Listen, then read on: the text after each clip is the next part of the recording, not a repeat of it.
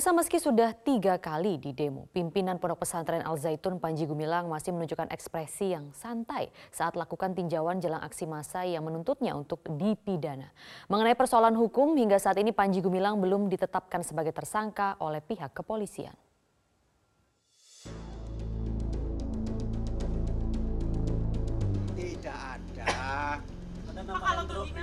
Sudah, jangan nyebut-nyebut yang tidak ada hubungan apa-apa. Pak, kalau tudingan di media selama ini benar atau tidak, Pak? Sudah tidak ada apa-apa lagi. Semua ada. Pimpinan Ponpes Al Zaitun Panji Gumilang sempat datang menuju gerbang Ponpes Al Zaitun untuk berterima kasih kepada aparat kepolisian sebelum demo berlangsung pada Kamis 6 Juli 2023 kemarin. Namun saat ditanya oleh awak media, Panji enggan berkomentar apa pun dan hanya mengancungkan jempol serta mengucapkan salam. Panji melenggang begitu saja tanpa memberikan pernyataan perihal proses hukum yang ia jalani saat ini. Ponpes Al Zaitun kembali didatangi masa aksi untuk yang ketiga kalinya. Aksi ini untuk mengawal proses hukum Panji Gumilang yang saat ini sedang menjalani penyidikan Bares Krim Polri. Sebelumnya, keseruan aksi demo ke Ponpes Al Zaitun kembali beredar di media sosial. Demo ini akan menjadi aksi yang ketiga kalinya dilakukan masyarakat dengan mendatangi Ponpes yang dipimpin Panji Gumilang. Sebelumnya pimpinan Pondok Pesantren Al Zaitun Panji Gumilang, Jumat 23 Juni 2023 memenuhi undangan tim investigasi yang dibentuk Gubernur Jawa Barat Ridwan Kamil.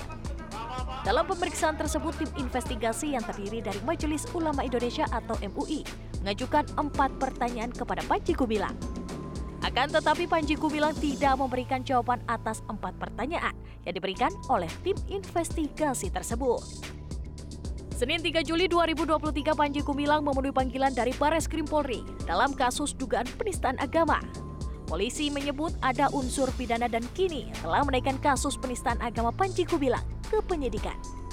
Direktur Tindak Pidana Umum Bares Krim Polri, Brigjen Pol Johandani Raharjo Puro menyatakan, penyidik masih harus mengumpulkan dan menguji sejumlah alat bukti untuk menetapkan Panji Gumilang sebagai tersangka.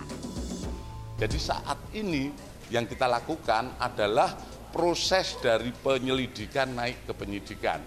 Artinya kita sudah mendapatkan suatu perbuatan pidana yang selanjutnya tentu kita akan melaksanakan upaya-upaya pemenuhan alat bukti apakah ini berkaitan dengan terlapor atau tidak eh, sehingga kita bisa menetapkan tersangka atau mungkin juga menghentikan perkara karena mungkin tidak cukupnya alat bukti dan lain sebagainya.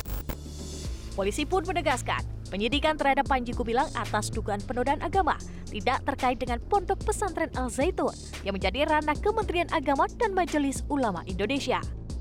Usai diperiksa, Panji Gumilang mengaku telah menjawab seluruh pertanyaan yang diajukan penyidik.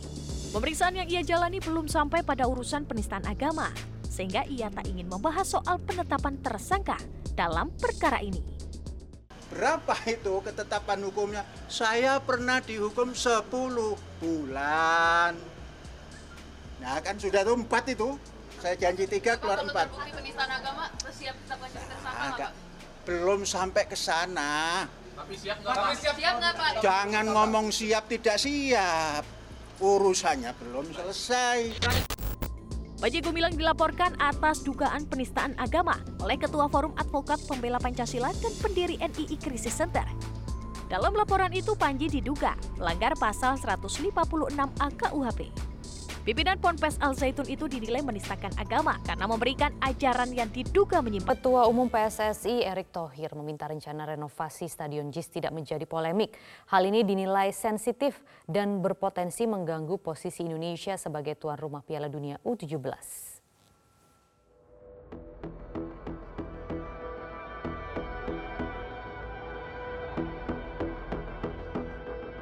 Polemik kualitas infrastruktur Jakarta International Stadium JIS yang disebut tidak memenuhi standar FIFA untuk gelaran Piala Dunia U17 masih menjadi sorotan publik.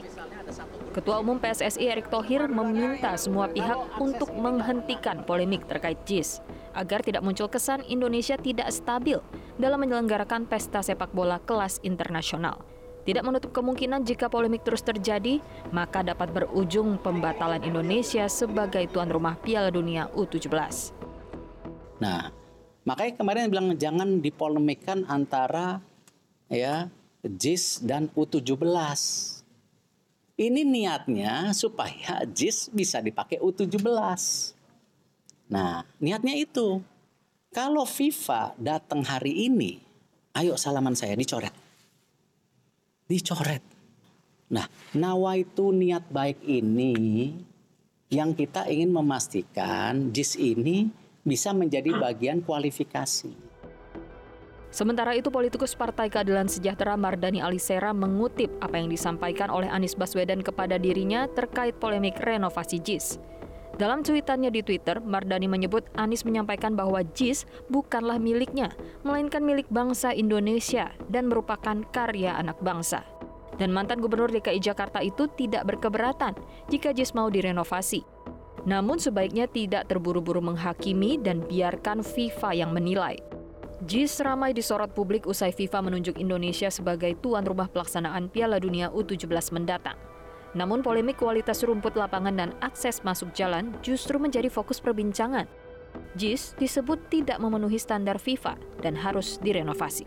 Pekan depan pemerintah berencana menggelar rapat terbatas terkait persiapan gelaran Piala Dunia U17, membahas pendanaan persiapan penyelenggaraan dan pemain timnasnya.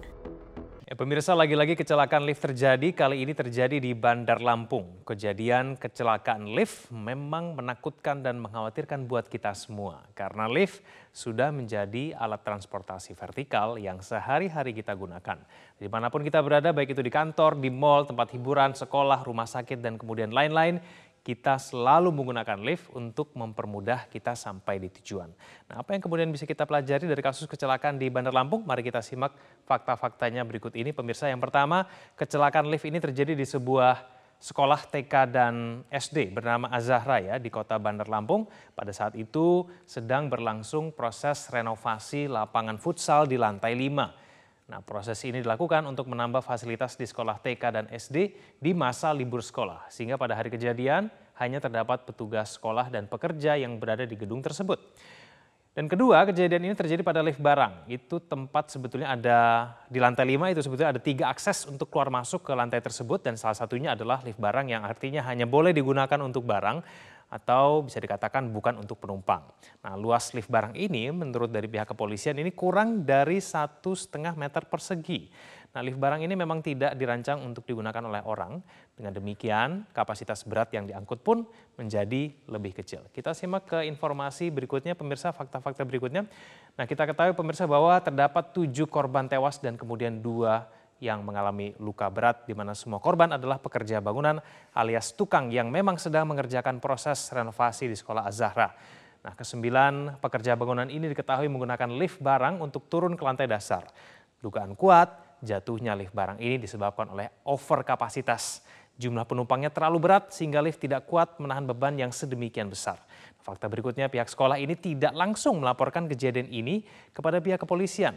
Pihak polisi justru tahu mengenai kejadian ini dari laporan masyarakat dan rumah sakit yang diketahui menerima korban kecelakaan lift tersebut. Nah, pihak sekolah beralasan kepala sekolahnya pada saat itu sedang shock sehingga memang belum sempat melaporkan kejadian ini. Kita ke informasi berikutnya, pemirsa fakta-fakta berikutnya. Kasus ini kita ketahui mengundang perhatian oleh sejumlah pihak, khususnya pejabat publik di Snaker, Kota Bandar Lampung, dan anggota DPRD menaruh perhatian serius dan meminta adanya penyelidikan mendalam, khususnya mengenai kondisi lift. Apabila ditemukan adanya unsur kelalaian baik dalam pengawasan pekerja dan perawatan lift, maka akan ada konsekuensi yang diberikan secara ketenaga kerjaan. Nah, hingga kemarin polisi sudah melakukan pemeriksaan terhadap empat saksi dan hari ini pun jumlah saksi akan diperkirakan akan terus bertambah ya dan masih mendalami apakah ada unsur kelalaian ataupun adakah unsur pelanggaran pidana dalam kasus ini. Pemirsa apa yang terjadi pada kota Bandar Lampung ini menambah deretan kasus kecelakaan yang menyangkut lift dalam beberapa waktu terakhir. Sejumlah kejadian lift terjadi tidak hanya di sekolah tapi juga di kantor pemerintahan, mal dan juga bandara. Ada satu teknisi yang tewas ketika sedang melakukan perbaikan di kantor gubernur di Jawa Tengah. Lalu ada juga kejadian di Bandara Kuala Namu di mana kemudian satu orang tewas. Kejadian juga serupa terjadi di Ruko Grogol pada bulan Agustus tahun 2022 dan kemudian di tahun 2017 di Blok M Square. Ketika itu ada 25 orang yang luka-luka. Nah pemirsa ada beberapa hal yang mungkin bisa Anda lakukan untuk menghindari kecelakaan lift. Kita lihat informasi, nah ini dia yang pertama tidak memaksa masuk lift apabila sudah terlihat penuh. Dan bagi Anda yang sudah berada di dalam lift, nah tegurlah orang yang terus memaksa masuk. kemudian yang kedua, Anda bisa menghindari menggunakan lift apabila berada di dalam sebuah gedung yang tua dan terlihat tidak terawat. Apabila secara kasat mata tidak terlihat aman, sebaiknya Anda memilih untuk naik tangga. Selanjutnya naik lift penumpang atau pengunjungnya bukan lift barang. Lift barang ini memiliki kapasitas yang berbeda dibandingkan dengan lift penumpang. Selanjutnya adalah tidak menghentikan pintu lift yang tertutup. Ini sering dilakukan ya, memaksa menghentikan ini ternyata bisa membuat sistem elektronik lift menjadi rusak. Nah, kemudian yang terakhir, mendahulukan orang yang keluar dari lift sebelum Anda masuk ke dalam lift. Pemirsa lift ini kita ketahui sudah menjadi bagian dalam kehidupan sehari-hari. Adanya lift kita tahu mempermudah dan kemudian mempersingkat waktu mencapai tujuan. Namun perilaku yang tertib dapat menghindarkan Anda dari kecelakaan. Bagi penyedia jasa lift, perawatan dan pemeliharaan lift menjadi wajib karena apabila fasilitas lift membuat celaka, maka kerugian akibat kecelakaan itu pun jauh lebih besar.